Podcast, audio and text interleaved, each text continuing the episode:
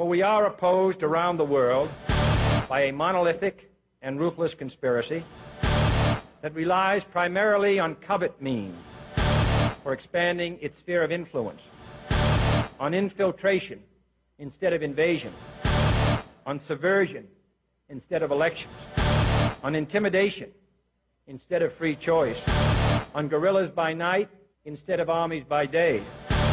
It is a system which has conscripted vast human and material resources into the building of a tightly knit, highly efficient machine that combines military, diplomatic, intelligence, economic, scientific, and political operations. Its preparations are concealed, not published. Its mistakes are buried, not headlined. Its dissenters are silenced, not praised.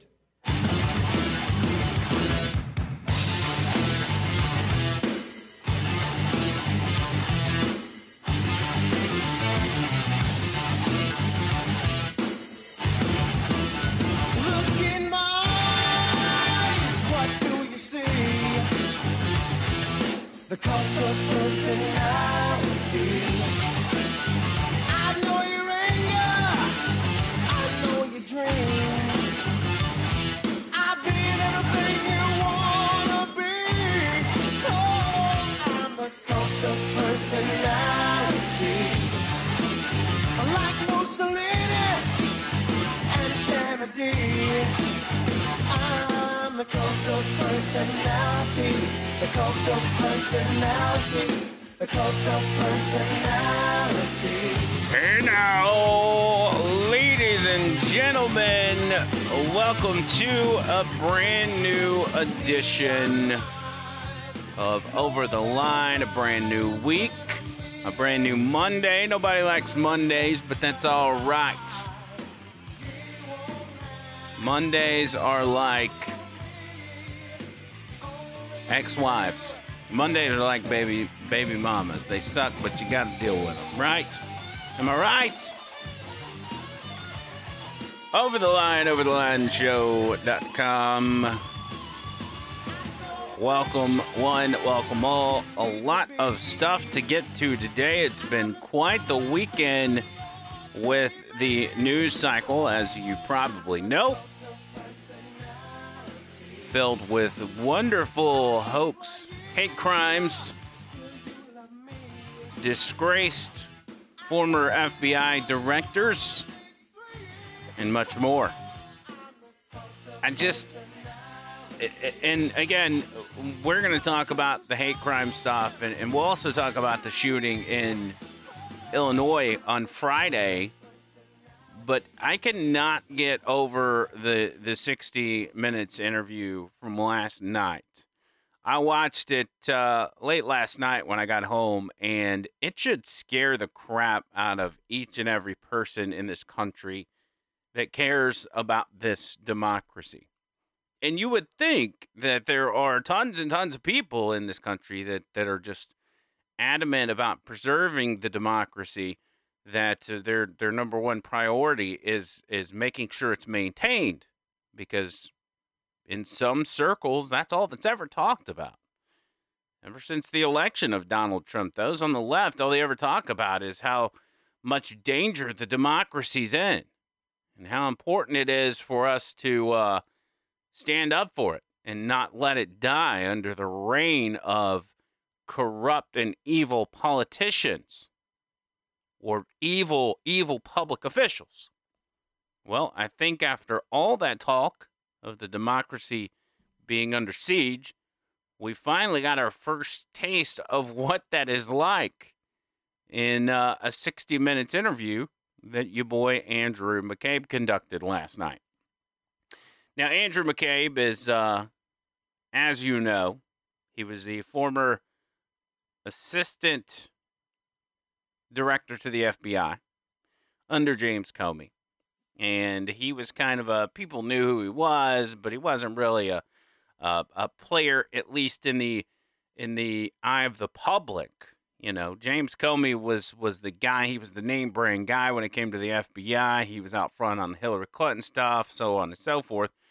Uh, but when James Comey was fired by Donald Trump in the early days of his presidency, Andrew McCabe then took over.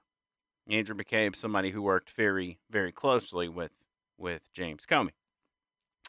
Then it came out that Andrew McCabe is one of the guys that's kickstarting this Russia collusion investigation. And then we find out all the stuff, and I'm not going to go through it. We'll we'll get to it as we go along, because uh, we've harped on it time and time again, and most of you guys know the story. Uh, but he gets fired as well in very dramatic fashion. Couldn't happen to a nicer guy. 26 hours before he was set to retire and receive his pension, Donald Trump canned him. Beautiful, absolutely beautiful. Uh, so he, being out of a job and not receiving his pension that he probably expected to get his whole career. By the way, I don't feel sorry for him one bit. Uh, he is now finding other ways to make money, and that is the exact same route that everybody within Trump's orbit that gets the boot takes, and that's write a book. Andrew McCabe has written a book about his time in the FBI, his time. I, I guess really the book revolves around, uh, revolves around his time under Trump or his time as acting FBI director. I don't know. I'm not going to read it. I'm not going to do the audio book. I, I did it with Cliff Sims, and listen, Cliff just Cliff's book was more than enough for me for these anti-Trump opportunists trying to make money off the president. I just I can't do it again. I can't go through that. The emotional stress uh, and the fact that when you do the audiobook and you're driving down the road and these jabronis start to put you to sleep, it's very dangerous, not only for yourself, but other motorists.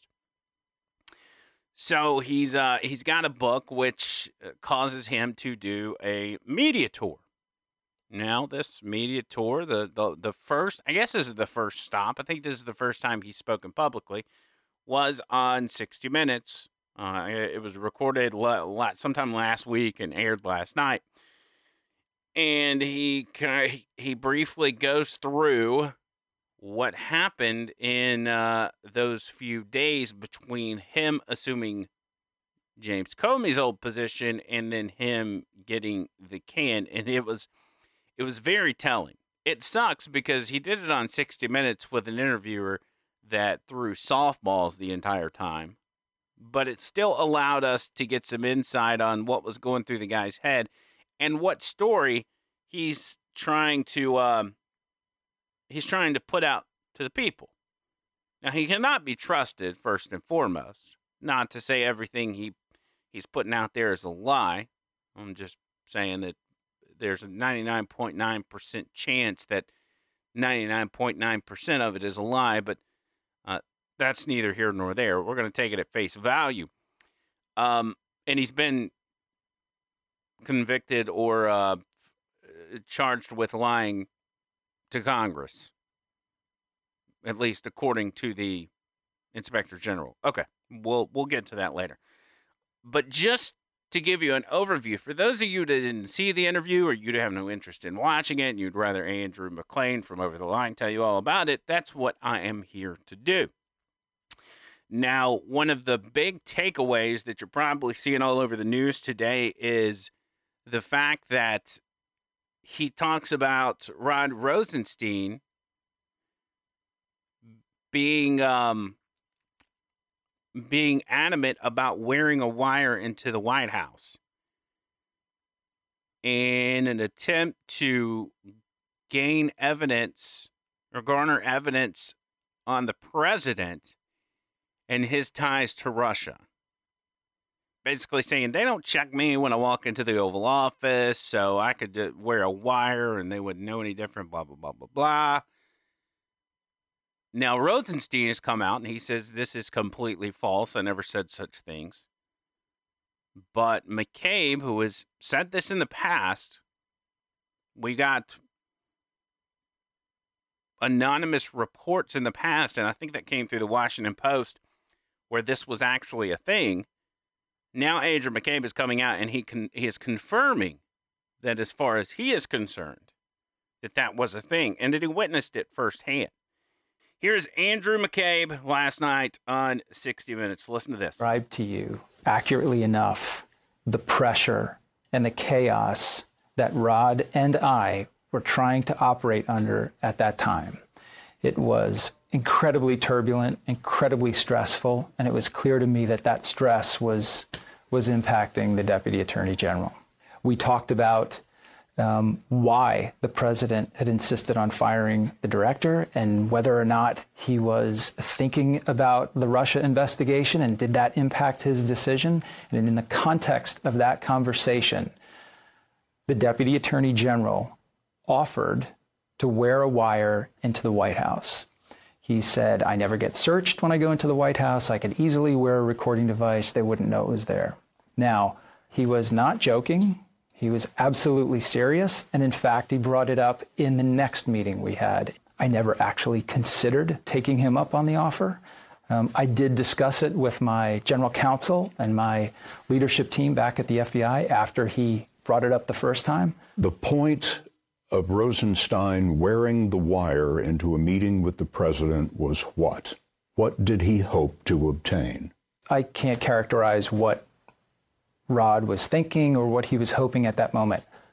But the reason you would have someone wear a concealed recording device be to collect evidence. And in this case, what was the true nature of the president's motivation in calling for the firing of Now, they're painting this, or you listen to the way the interview conducts him, uh, con- the interviewer conducts himself in this interview. Now, you couldn't really get a feel from it from that short clip, but he does the same thing that everybody else does in the sense of portraying their justification for why it was necessary to spy on the Trump campaign. Or not that it was necessary, but why it was justified after the fact. And their justification is literally just a boomerang of recycled evidence. Their justification is well, the fact that we even have to ask this question, if this is possibly a thing, gives us enough justification to go in there and spy on them. The fact that this is even a thought in anyone's mind is enough justification to get in here and, and try to get to the bottom of this Russia collusion between the president and Vladimir Putin. Uncle Vlad.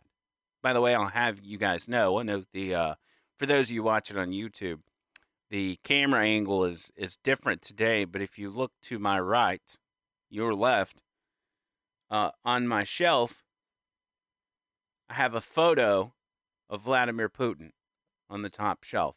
He's wearing one of those big fuzzy Russian hats, and it says the big the big deal, Vlad the big deal. Actually, I think I got that from Russell P. mm, Actually, but I use that to trigger people. Um, but that's what they do. They they use their reasoning and and they just recycle it. I'm saying, well, I mean, the fact that we even are having this discussion is reason enough for us to wear a wire in unprecedented fashion and spy on the president in the White House, in the Oval Office. Now, again, Rosenstein says there is uh, there's no no way, no how he said anything of the sort. He did admit to saying uh, he would uh, wear a wire or suggesting wearing a wire, but he claims it was in the sense of joking around to where everybody was adamant about figuring out what was going on. And Rosenstein was like, Well, what do you want me to do? Wear a wire? Now, either one of those versions of the story could be true. I feel like something did happen, something was said there. Which isn't, I don't know, because everybody in that circle is is shady. And some of the most shady, corrupt people. You- Donald Trump talks about drain the swamp and the deep state and all this kind of stuff. Like, th- those aren't campaign slogans, those are real things. Here's Andrew McCabe elaborating more on Rosenstein and um, not only spying, but moving on to invoking the 25th Amendment, which would officially oust the president from office. McCabe says Rosenstein raised another idea. The 25th Amendment to the Constitution allows the vice president and a majority of the cabinet to remove the president.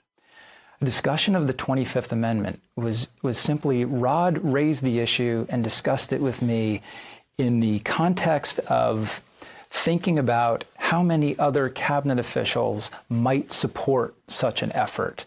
Um, I didn't have much to contribute, to be perfectly honest, in that uh, conversation, so I listened to what he had to say. Um, but to be fair, it was an unbelievably stressful time. I can't even describe for you how many things must have been coursing through the Deputy Attorney General's mind at that point. So um, it was really something that he kind of threw out in a in a very frenzied, um, chaotic conversation about where we were and what we needed to do next. What seemed to be coursing through the mind of the Deputy Attorney General was getting rid of the President of the United States. Well, one I, way or another. I can't confirm that, but what I can say is the Deputy Attorney General was definitely very concerned about the President, about his capacity, and about his intent at that point in time. How did he bring up the idea of the 25th Amendment to you? Honestly, I don't remember. He it was just another kind of topic that he jumped in the midst of a, a of a wide-ranging conversation. Seriously? Have you, just yeah. another topic? Yeah. Did you counsel him on that? I didn't. I mean, he was discussing um, other cabinet members and whether or not people would support such an idea, whether or not other cabinet members would um, shared his belief that the president was um, was really concerning. Was concerning Rod at that time. Rosenstein was actually openly talking about whether there was a majority of the cabinet who would vote to remove the president. That's correct counting votes or possible votes.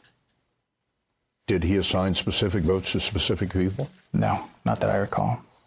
As you're sitting in this meeting in the Justice Department talking about removing the President of the United States, you were thinking what? How did I get here?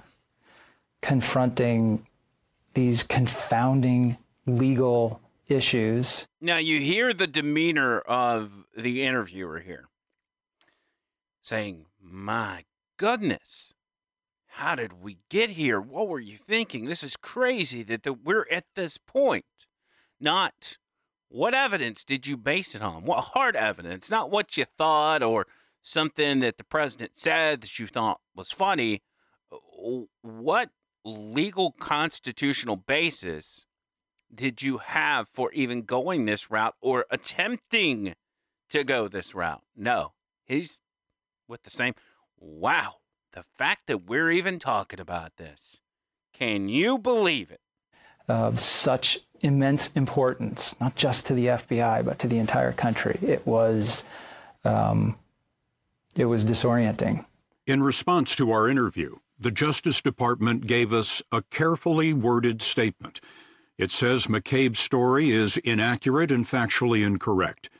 The Deputy Attorney General never authorized any recording of the President, nor was the Deputy Attorney General in a position to consider in in in a position to invoke the 25th Amendment. Is what that should have said. Which it wasn't. Uh, the 25th Amendment is constructed to be near impossible to implement. It is a situation where it's designed for a situation where you have a president who is actually, and this is in reality, mentally unstable, uh, physically unable to conduct the duties of the president of the United States, just anything that would incapacitate uh, the person that is holding the office. That's what it's for. To be to, uh, for such a dire time that his vice president and any vice president is normally loyal to the president of the United States. They're honored to serve with that president, honored that that person would have picked them to be their number one sidekick. Not only that, but the rest of the people that had been appointed by the president to be a part of his cabinet, those people would have to all agree that the president is in a position to where he can no longer be the president of the United States. He can't be an effective president. Okay? That's obviously not going to happen. But second of all, this is what's amazing. Where these people are amazed that we're at a point where we're having to even talk about these things, I'm amazed that in my lifetime, I am seeing a president that has brought this country great prosperity, has brought this country record unemployment numbers for all races and all genders, has closed the pay gap to its smallest gap ever between black and white Americans. And we've got people within our government that are calling for him to be impeached, to invoke the 25th Amendment because he's mentally unstable or he's compromised. That's literally where we're at in 2019. How crazy is this? This is insane. Go back 5, 10, 15 years and, and literally think about somebody bringing you that scenario and they say in 15 years you're going to have a president who's going to give you the greatest economy that you've seen in your lifetime the greatest economy in 20 30 40 years and half of the country is going to try to get him out of office while praising politicians that are openly promoting socialism imagine what those average American citizens in the 90s or in the 80s would be saying if you told them that. Because we used to all be uh, in in sync, and uh, we all used to be in agreement on one accord about these issues that Donald Trump has brought to the forefront: national security, economic prosperity, uh, uh the global issues, of uh, foreign countries that are a threat, terrorism. We used to all be able to agree on that stuff. And now you've got a guy that's going that route. He's doing the things that we all the, the things we all used to agree on, and people want him out of office. That's where we're at in 2017. Uh, 2019. Where am I at? I keep jumping around. So you go on in the interview, and, and some some things I noticed that he said during the 60 minutes, uh, the 60 minutes hit. He talks about, and I think this is very important. I think some people have glossed over this. He he talks about how closely he worked with Comey and how he had a meeting with Trump, and and Trump was telling him about how everybody in the FBI was happy that he had fired Comey and he said he just shook his head and agreed because he knew that that wasn't the case. The FBI was devastated that Comey had been fired, blah, blah, blah, blah, blah. Uh, but the fact that he talks about how closely he worked with Comey tells you, especially with the way Comey conducts himself now, tells you that Comey was in on all of this as well. He was absolutely in all this, and he had certainly had a hand in setting the stage for when he got booted because he knew he knew he was going to get booted. Once Donald Trump won the presidency, he knew he wasn't going to be there for long. He was just waiting on his moment to be a martyr. So he wanted to set all this other stuff in motion. So when McCabe took over, the guy that worked right beside him, that worked so closely with him, that if McCabe had this master plan that he came up on his own, at some point Comey was going to know about it.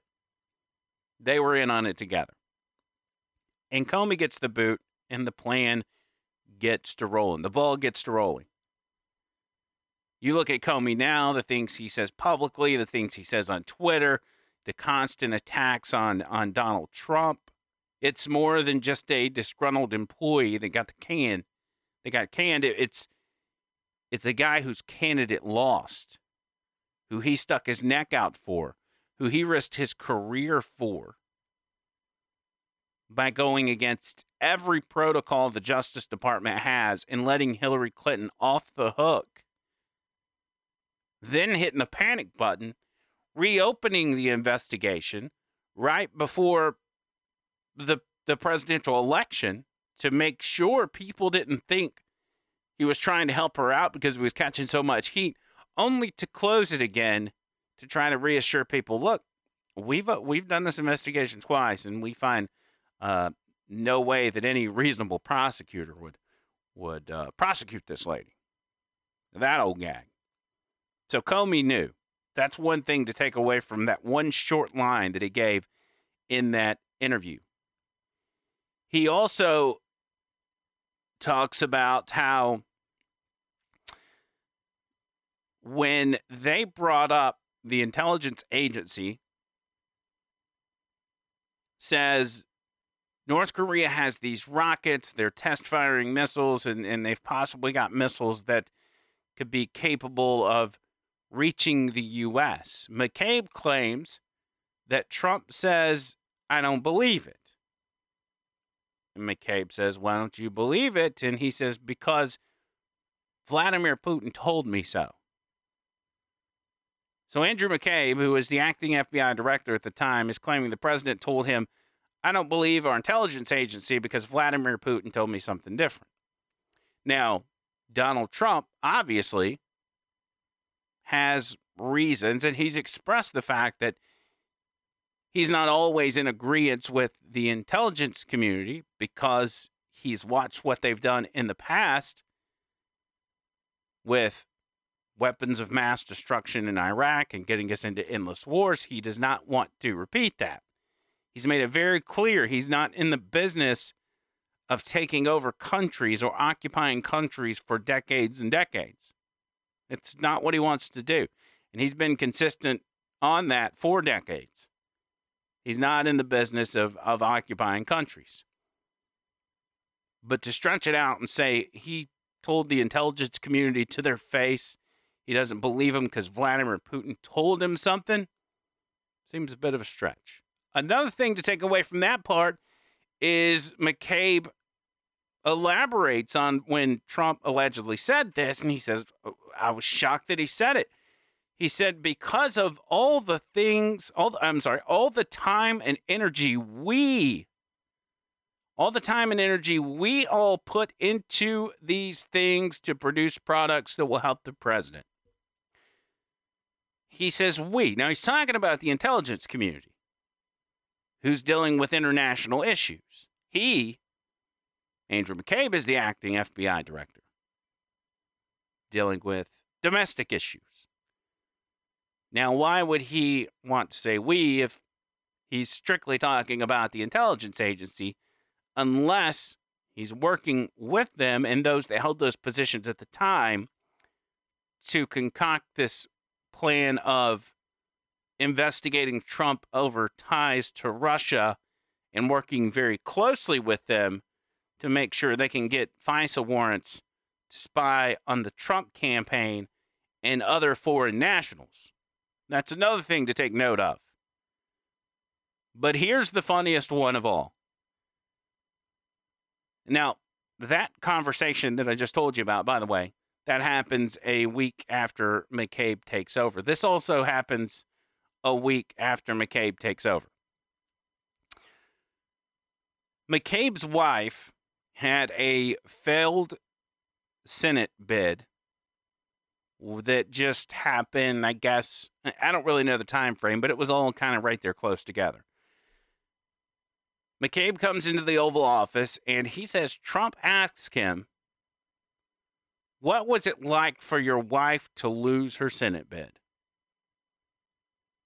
And he claims he told the president well, it doesn't feel good. We don't like losing, blah, blah, blah, blah, blah. And he asked again, and he kind of gave the same answer. And then he said the third time, Trump said, Ask your wife what it's like to be a loser. Ask your wife what it's like to be a loser. And he said he was shocked, he was angry, and that he just ended the conversation by saying, okay. And said that no man wants to have his uh, wife talked about that way. And uh, I, I agree with that. You you don't want that as a man. Nobody would would put up with that. But he said, being the president of the United States, instead of engaging in an argument with him, I just ended the conversation. But in this book, he claims that Donald Trump was calling his wife a loser to his face.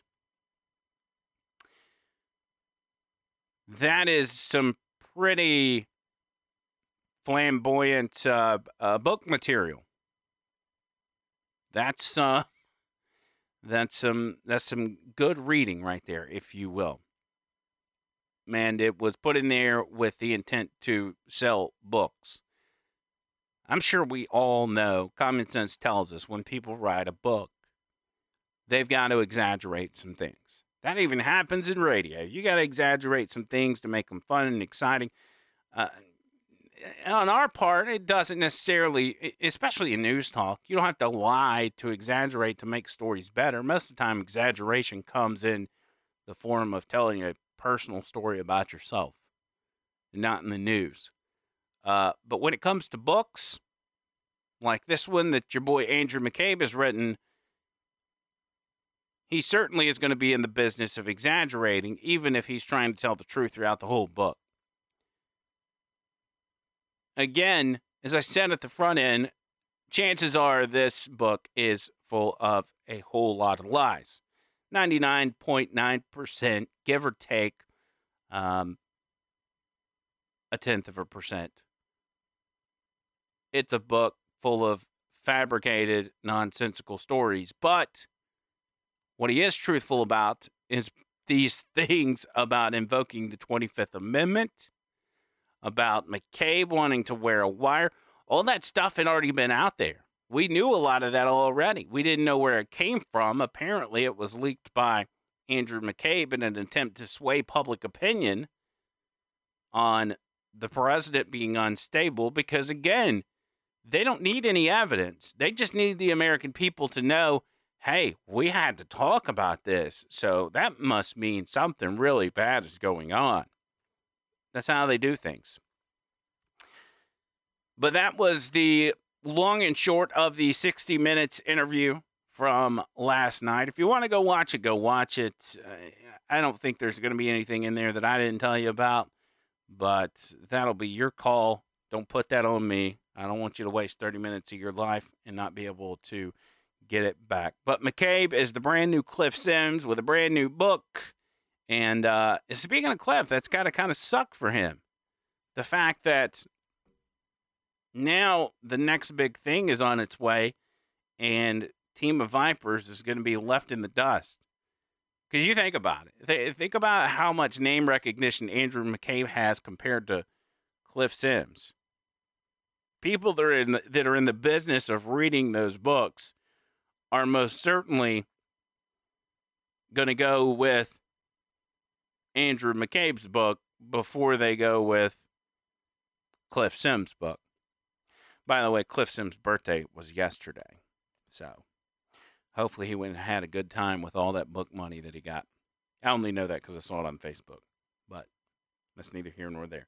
One more fr- one more thing on the on the Russia front is the fact that uh, Adam full of shift is on CNN State of the Union yesterday talking about how he's not going to accept the findings of the special counsel uh, counsel Robert Mueller after all this talk of we've got to let the Robert Mueller investigation continue, we've got to let the special counsel conduct their investigation unobstructed because they're going to get to the bottom of this. We have 100% faith in them.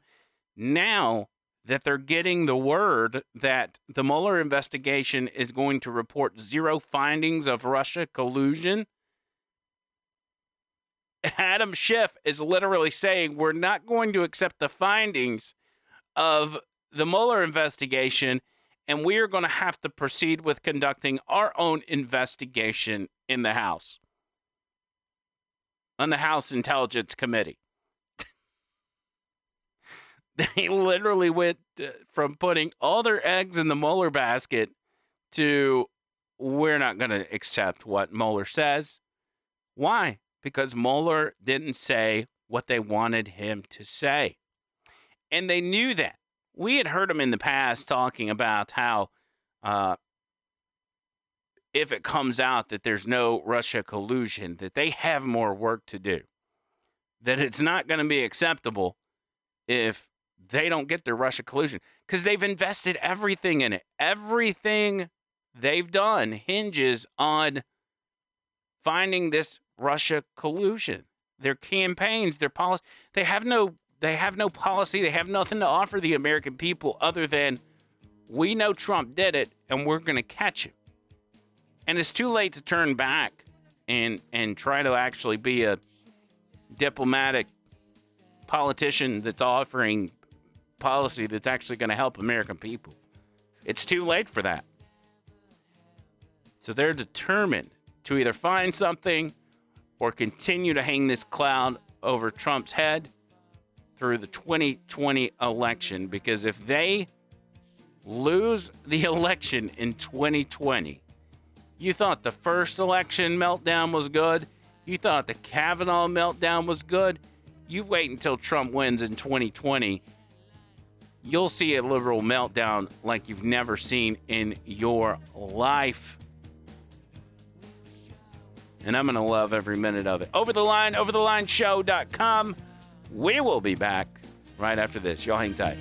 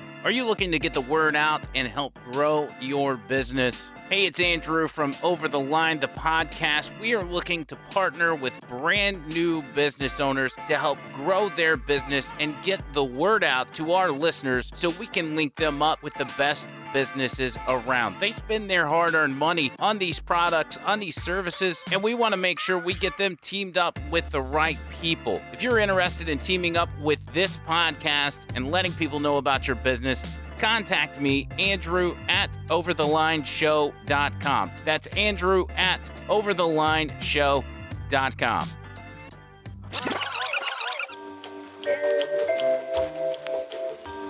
Summertime Thank you.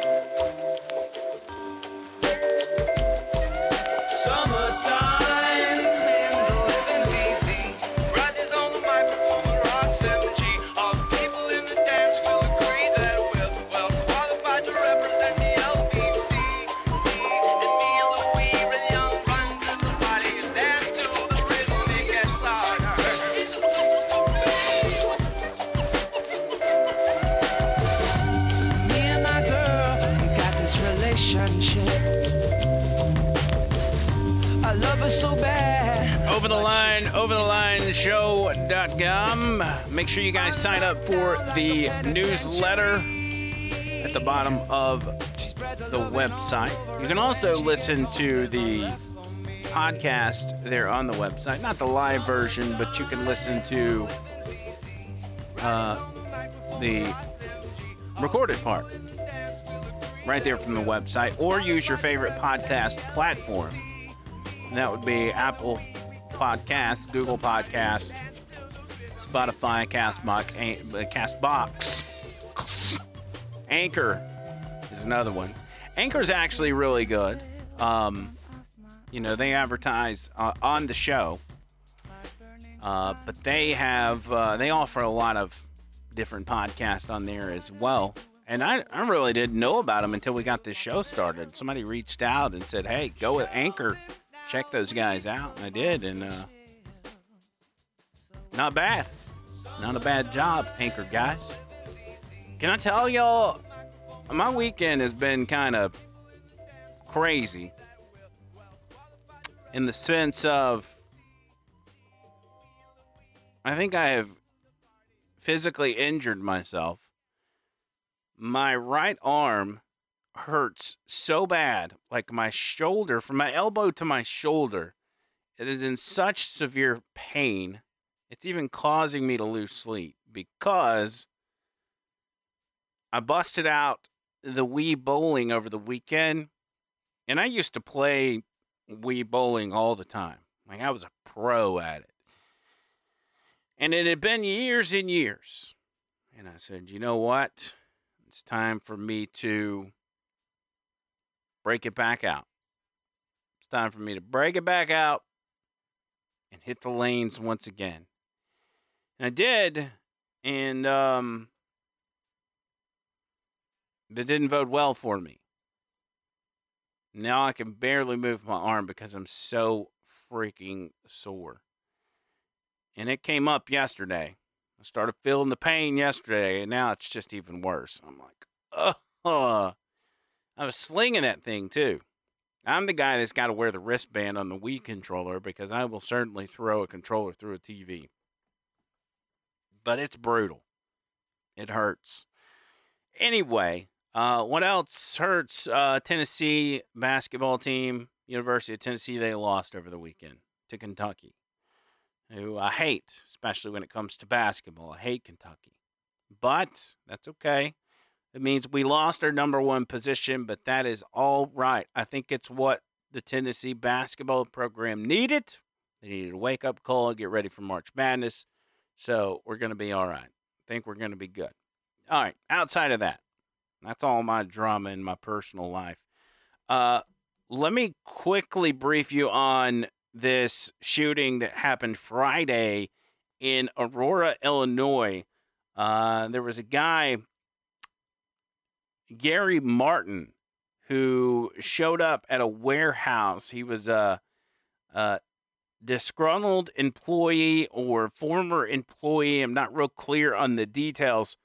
Uh, but he comes into a Henry Pratt Company facility in Aurora, Illinois, and opens fire, shooting many people. And I think the final count was uh, five deceased in that shooting.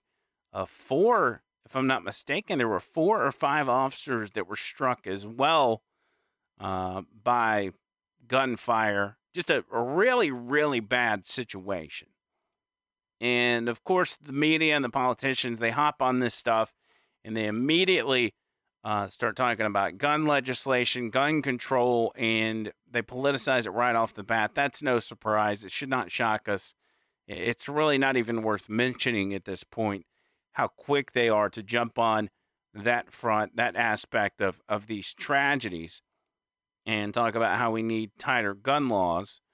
Uh, but ironically, this guy broke the law in order to possess the gun that he had. In Illinois, you're supposed to have your FOID, which is your firearm owner's identification.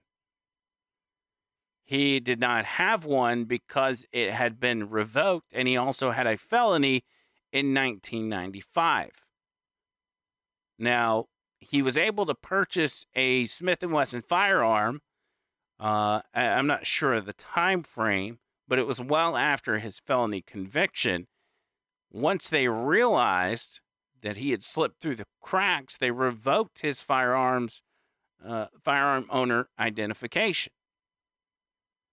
So then he was not legally permitted to own the firearm.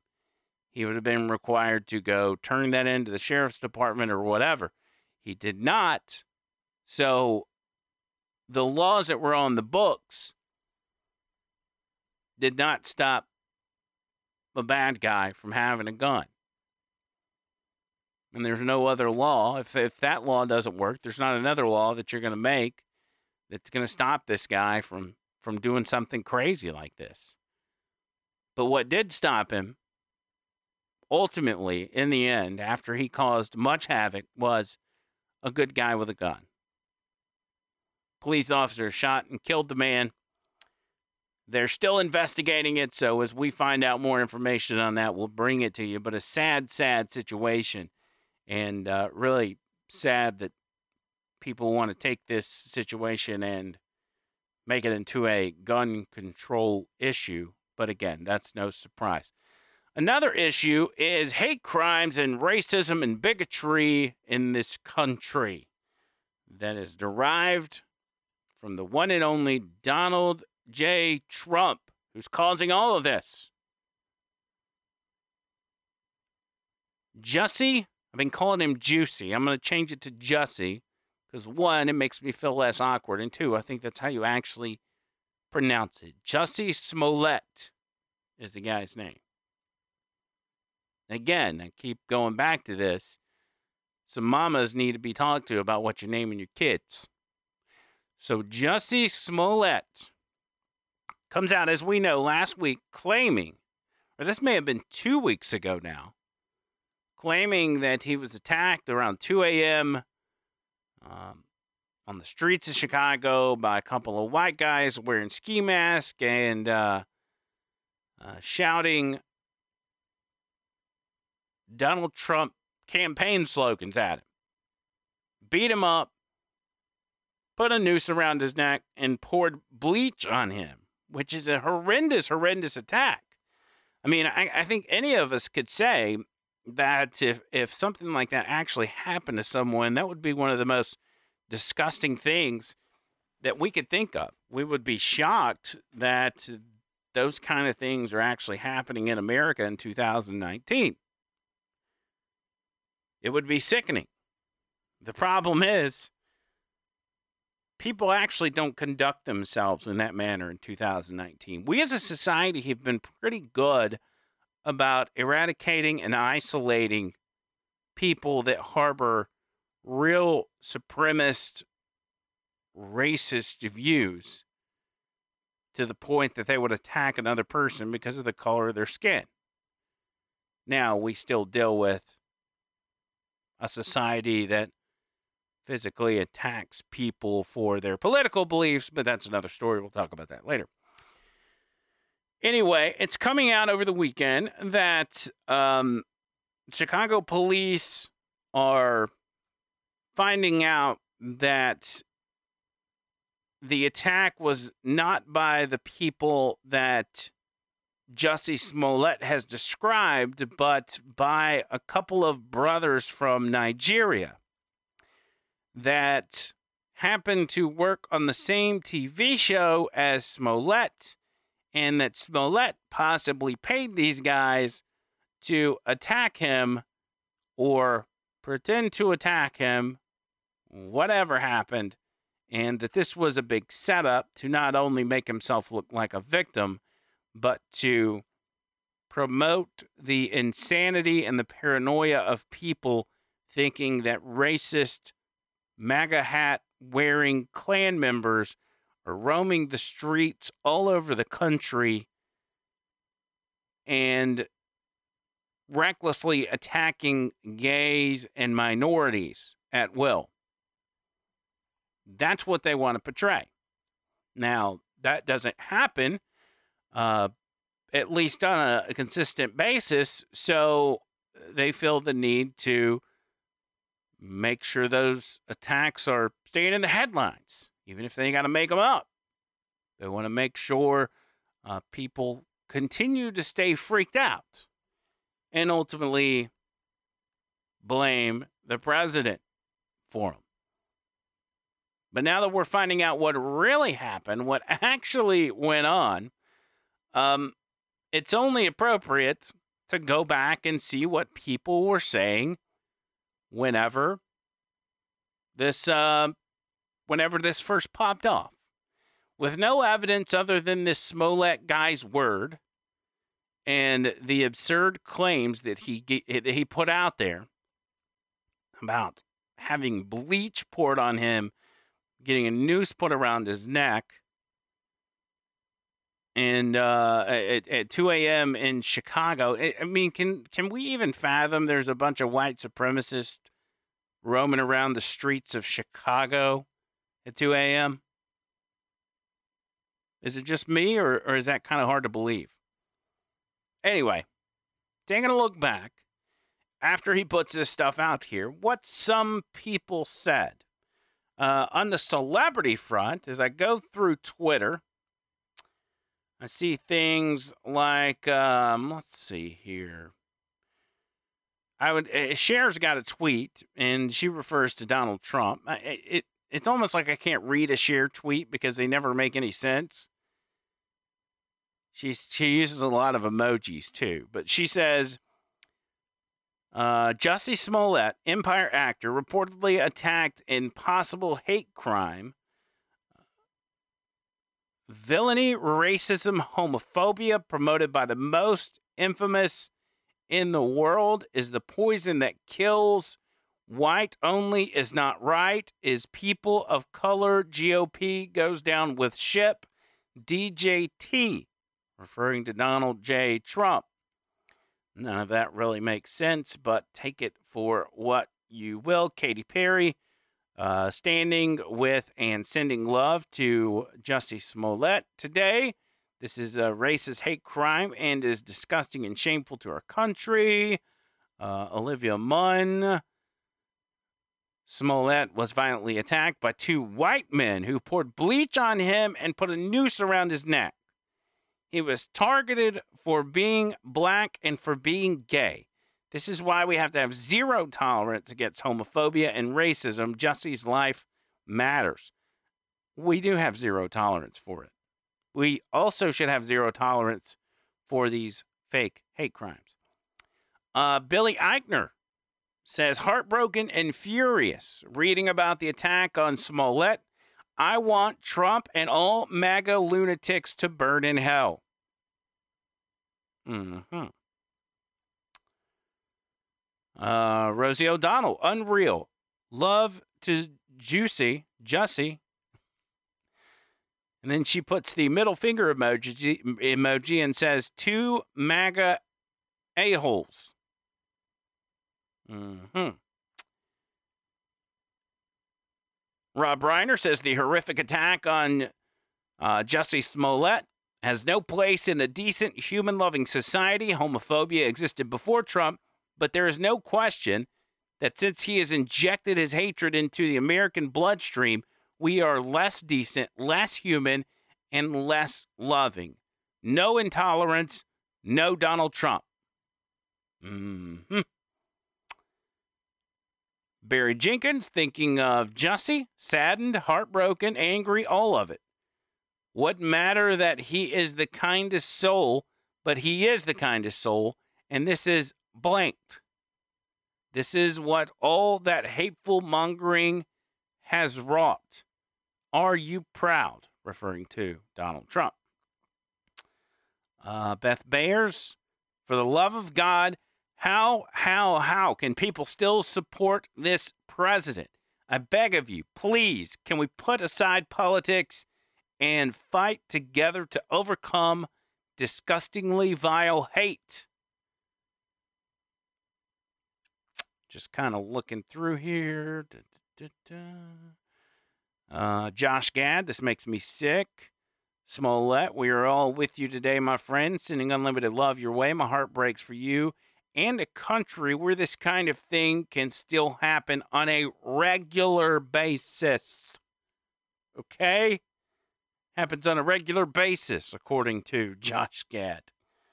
Um, who else? Bill Prady. I don't even know who these guys are. While some are whipping up tales of danger coming over the border, the real and documented danger to America is coming from homegrown right wing racist, homophobic, and anti Semitic movements. Now, the, the, the party of the anti Semites, literally, the party that is electing anti Semitic people to Congress, has the audacity to point the finger at the other side. Um, yeah, so there's just some tweets from celebrities on the Jussie Smollett case, which those didn't age very well. You had several establishment media journalists doing the same thing, talking about how horrible this was. Politicians rushing to the same judgment. You had Maxine Waters blames the attack on the president. She said, Why all of a sudden do we have people unable to study while black, unable to mow a lawn while black, unable to have a picnic while black, and being attacked?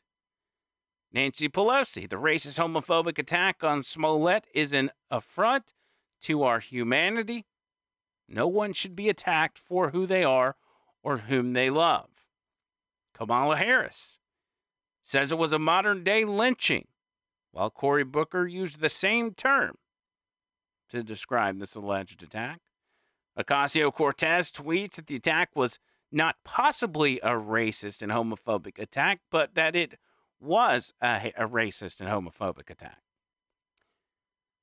So these guys jumping right on it, right on top of it. And then once you once you start getting the word that this stuff is actually a hoax hate crime, a fake hate crime, people start slowly backpedaling. Now keep in mind, most people, especially the politicians who immediately jumped on this, they're completely quiet.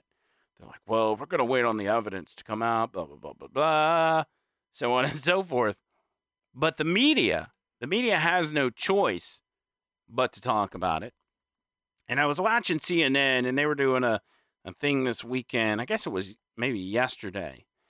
And uh, they had a a roundtable going on, but they they had Brian Stelter on the phone. And you know, Brian Stelter's the guy that's on the show Reliable Sources on CNN.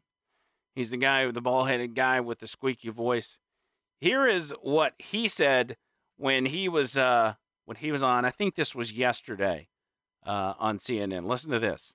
Exactly. Brian, you're our media expert. I'll give you the last word. How does he use the media, perhaps, going forward? I think, in retrospect, that Good Morning America interview, which allowed him to tell his side of the story, that just made things worse for him. And perhaps the questioning was not tough enough on Good Morning America. But ultimately, this is not about the media or about politicians or activists or any of the people that might have been fooled it's about Jussie, and I agree with what everyone else has said. This is about why he might, and so far we don't know, but why he might have made this up. Uh, it just boggles the mind, Anna. We're all going to stay on top of it. We're going to bring our viewers every. So it's not about the the politicians and it's not about the media. They hold no responsibility for this or anything of the sort. But if you go back through some of the headlines, the the Washington Post, the New York Times, some of the old clips, some of the clips from last week from CNN and MSNBC alike, uh, you quickly see that people like the Washington report, uh, the the Washington report, the Washington Post reported three times that the attack happened without using the term allegedly three times. But fantastic Super Bowl ad they had. Democracy dies in darkness. Remember that? Remember how honorable and, and great the reporters are? Three different articles that refused to use the word allegedly when describing the attack on this Smollett guy. because they wanted to paint it as an actual thing. They knew this hatred existed in America, and they finally caught it. They finally caught one of these despicable acts. And they're going to report it and they're going to capitalize on it. And they can finally prove to the American people that Trump supporters are dangerous and that Donald Trump's rhetoric is to blame. We told y'all. We told y'all the president saying the things that he says, calling the, the media the enemy of the people, him being such a blatant racist, was going to cause these Trump supporters to start attacking black people and attacking gay people and minorities. It was going to happen, and here it is. So there's no need to use the word allegedly in the stories because they knew this was coming. They had no need to research, no need to wait on a police report. We knew this was going to happen. So we'll just go ahead and report it as fact. Same thing when they say all politicians. The politicians are not to blame here. They place the, the blame on the celebrities. But politicians, as you just heard, jumped the gun as well. They didn't say allegedly, they just condemned the attack because they were positive that this actually happened. They were 100% positive that this happened. Same thing on another uh, another episode of uh, this is actually the show Reliable Sources. They've got a roundtable going on, and and one of the I think this is an editor from Vox on here. Listen to what she says about it. She takes the same route. Immediately, there were political stakes to this story. Uh, Liz, do you think that that distorted it? Right. I mean, the the MAGA uh, quote. I remember reading about this story and looking Yeah. for a real, uh, reputable media outlet reporting on that, and I could not find one. Right. The people who were rep- repeating that. She is literally saying that no outlet reported that these guys were shouting Trump campaign slogans. She seriously just said that. Quote, we're not news outlets. We're not media outlets. It was repeated by, sure, people who maybe had good intentions of wanting to spread this story and had empathy for what they thought was, you know, a real story. But we can't confuse celebrity tweets with the media and the press. And, you know, So you're saying actors and activists Yes. who were rushing to his side because they're friends with him and they support Yeah. him and they're concerned about a possible hate Of crime course, he's in the are not the same right? as Yeah. Chicago reporters who are trying to find out what happened. Exactly, and and it is different. And look, we don't know what happened to Jussie, but what we do know is that uh, racism is alive and well in this country. Homophobia is alive and well in this country. Twenty. Yeah, that old gag. See, they, they firmly believe it. They firmly believe that these things are happening on a regular basis. They've they've spun themselves into a frenzy. They freaked themselves out over the fact that this is just a way of life, and they have to be the heroes to stop it. Now, to her point that no media outlet referenced Trump or that these guys were saying MAGA or build the wall or any of that stuff, let's just take a look back over the past week and see exactly what the media outlets have been saying. Beaten with a noose around his neck and hospitalized. Empire star Jussie Smollett was the victim of a vicious, racist, and homophobic attack. His attackers hurled racial and homophobic slurs. Two people yelled racist and homophobic slurs. racial and homophobic slurs. Not only homophobia, we're talking about racism, we're talking about hate with steroids. They are looking for two suspects who were apparently wearing Make America Great Again hats. The offenders uttered, This is MAGA country. The hate crime went down early this morning in Chicago. Officials are investigating the alleged assault as a hate crime. And now police say they're investigating this as a possible hate crime. Anyone attacked in a hate crime like this is an outrage. This is this is stomach turning, mind boggling mm-hmm. information. It- it's, it's out of control. Speaker of the House Nancy Pelosi tweeting the racist, homophobic attack on Jussie Smollett is an affront to our humanity. And Senator Cory Booker said the vicious attack on actor Jussie was an attempted modern day lynching. Kamala Harris calling the attack an attempted modern day lynching. But I'm so shaken by the story. This is horrible to report. This is a horrible story. I like this is a horrible story. Yeah. I mean, the circumstances are just horrific. Horrendous and unacceptable. Absolutely despicable. Yeah, a lot of people can't believe this is actually happening in 2019. It's hard to believe that we're reporting, that we're even saying words like this in 2019. And this is America in 2019. Mm. This is America. We knew. We knew this was coming. This is America. Now, um, they didn't say anything like uh, the suspects yelled, This is MAGA country, or they were wearing Make America Great Again hats. Oh, they did? They did say that? Oh, gotcha. Gotcha. My bad. My bad. They were all over it. They were loving it. They were loving the fact that they finally caught one of these snot nosed MAGA whiteys attacking a gay person of color, putting a noose around his neck, and pouring bleach on him. They knew it. And you remember we played the audio of of uh, Smollett on Good Morning America just last week. He was on Good Morning America repeating this story with great confidence, by the way. Having to relive relive the horrible, horrible attack that he went through. So America would know. What Am- so America would know what he went through and know who's at fault, which is Donald Trump. Remember this part? Why do you think you were targeted?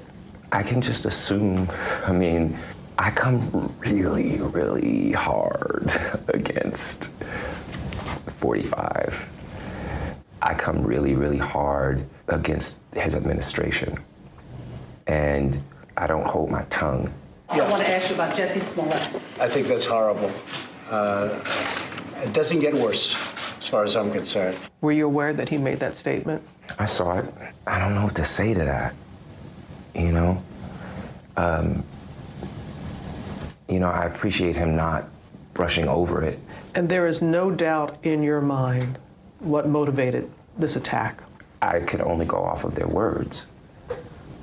I mean, who says empire, this MAGA country, ties a noose around your neck and pours bleach on you? And this is just a friendly fight? I will never be the man that this did not happen to. Hmm. I am forever changed.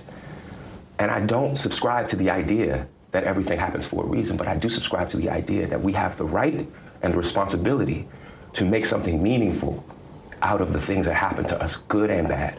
He is changed forever because of what happened to him. Poor guy. He's changed forever. He sure is. He is now on a uh, growing list of perpetrators of hoax hate crimes. We have seen, you, you, constantly hear we're, we're seeing an increase in, in hate crimes and people being attacked. The only increase we've seen is in hoax hate crimes. And it's why people immediately started questioning this because we as Americans have become cynical to this being a thing. The more outlandish it seems, the more likely we are to question it. But even if it's not crazy outlandish, when you come out and the first thing you talk about is Trump supporters attacked me, that's a red flag where we all go, we we are Trump supporters. We know Trump supporters. None of us are bad people. We're not bad people. We're we're not looking to to even hurt the people we disagree with. You go through uh back in January, you remember the Muslim girl uh, that uh, was out of Toronto. She she told police that uh, a man had come up, a white man had come up and threatened to cut off her hijab, threatened to cut it off. Then it garnered all this attention. Justin Trudeau was talking about it and condemning the attack and saying his heart goes out to the young girl uh, for being attacked over her religion. And then police end up concluding that the whole thing never occurred and that she made it up. You had in September a woman from Long Island. She told police that th- that uh, four teenagers had confronted her and started yelling Trump 2016 and that she woke up the next morning to find her tire slashed with a note on her car that said go home. She ended up being arrested, by the way, for fabricating the entire Trump related hoax, hate crime. Back in July, there was a Texas waiter at a restaurant post a photo on social media of a receipt. The customer's receipt had the words, We don't tip terrorists, scrawled across the top, along with the waiter's name, Khalil, circled. The photo obviously gaining national attention. CNN's all over it, MSNBC's all over it. People are offering donations, the GoFundMe's are being set up. And the customer who paid for that meal, the customer who that receipt belonged to, was banned from the restaurant. They then found out after the waiter admitted he had written the words himself on the receipt. And then he made the whole story up. Ohio State University. A student tells police she had received homophobic death threats. Then she ends up being charged with three counts of making false alarms after uh, police discovered that she had sent the death threats to herself. You got a high school marching band in Georgia that decided to display a, a, racial slur during one of their performances. And after conducting an investigation, the school's principal announced that the incident was a complete hoax. Then, one day before these past midterm elections, a black freshman at Kansas State tweeted an image of a racist note attached to his apartment door. In his tweet, he stated that this was blatant, racism and should serve as a reminder that everyone needs to get out and vote. That tweet was deleted, and the student later admitted that uh, he admitted to police that he had created and posted the note to his own door. This is all politically motivated. It's motivated to hurt Trump. It's motivated to convince people that Trump is actually causing people to do these things. Every single one of these hoax hate crimes are politically driven, politically motivated. This is this is a thing that that was originated by Hillary Clinton during the campaign. Remember, they called it uh, ducking or bird dogging or something. I, I don't remember what they call, but they would send the the duck, the person in the duck suit, out to to to Trump rallies. Remember that? And people are taking that tactic up and they're doing this and they're it's taking the form of hoax hate crimes to hurt the Trump campaign. But they always get found out. There was another one um, that was uh, where a, a church had been vandalized and the N word had been sprayed on the side of the church. It was a black church. Turns out a black man did it, a black man that was a member of the congregation. You had another receipt incident, which was also out of Texas, where the waitress got on her receipt a racial slur against Hispanics, claiming that a law enforcement employee had written it and directed it towards her. She later admitted to the county sheriff that she herself had written the racist comment. You had at Drake University racist notes surfacing that spurs an investigation, protest, campus wide concern for nearly the entire month, only to find out a student who had received one of the notes had been the one who sent the notes to herself and others. She ended up facing charges and possible expulsion, although I don't know what ultimately happened to her. All in the name of getting that darn Donald Trump.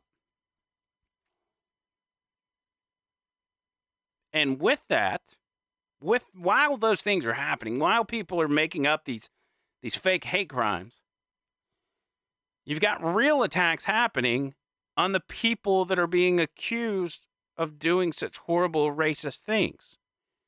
They're the people that are actually being attacked. I just saw this morning out of Kansas. There is a 14 uh, year old that is in a Vans store with his mom. Now, Vans, as you know, they're like a clothing store, shoe store, whatever. So they go in there. He's wearing a, a red MAGA hat. And an employee comes up to the kid and tells him to take the hat off. And the kid just kind of looks at him funny. And the employee then says, F you, get out of my store. Well, the mom had none of it, got with the manager, got with corporate, and Van ended up firing the guy and apologized and blah, blah, blah, blah, blah. But a grown adult doing that to a 14 year old boy, 14 years old. Imagine you're the parent. And you walk in a store and you see a store employee walk up to your kid and do that. What would your reaction be? Another story out of Bowling Green, Kentucky. This happened on Saturday. There was a man from Tennessee that pulls a gun, a 40 caliber, and puts it in the face of a guy wearing a Make America Great Again hat in a grocery store. He and his wife are standing in line, and the guy walks by him and flips him off. And he turns around and he said, Did you just flip me off? And the guy said, Yeah. What are you going to do about it? So he walks over there and gets in his face. He's like, Why'd you flip me and my wife off? The guy then pulls out a gun and sticks the gun in the face of the guy wearing the Make America Great Again hat. That's what's happening. And in another story, this also from this weekend, I can't give you any details on who this guy is, but I, I got his permission to share his story. He is a listener to this podcast, and he was in Nashville over the weekend at a bar, and he's wearing a shirt that is a pro Trump shirt. A guy walks up to him and says, Hey, man, do you support Donald Trump? And the guy says, Yeah, obviously I do. The guy that asked the question then proceeds to hit this guy over the head with a beer bottle, busting him open, and he's bleeding everywhere. I can't give you any more details on that or tell you who it is because he asked me to keep that anonymous as the police are doing their investigation. He's supposed to provide me a police report and all that kind of stuff, so I'll know a little more about it. And I told him if he wants to share his story, we're more than happy to have him on this show to talk about it. But for supporting Donald Trump and in Nashville, in the South, gets busted over the head with a beer bottle and gets cut open, bleed eh, in, in a bar, having a good time, and now you're bleeding everywhere because of the shirt you were wearing. That's the kind of stuff that goes on. Well, Jussie Smollett is lying to everyone in the country about what happened to him. Trump supporters are being physically assaulted daily. Daily. This happens over and over and over again, and nobody's talking about it. Everybody's just letting it go. Letting it go. It's all about the Trump supporters are the dangerous ones. They're the violent ones. They're the ones that hate people for how they look or who they love or who they support. But that doesn't reflect reality, not in the least. So at some point, we are going to have to stand up to the media, stand up to these lunatics that continue to attack people who really their only crime or the only reason that they're being attacked is simply because they love their country and they want the best for their country. They want the best for the person that attacks them. Yet they still suffer those consequences. We're out of here. Thank y'all for hanging out today. Tomorrow on the show, we'll have Joy Villa. You don't want to miss it. It's going to be exciting. We'll have plenty of stuff to talk about. And uh, stay on the Over the Line Facebook page.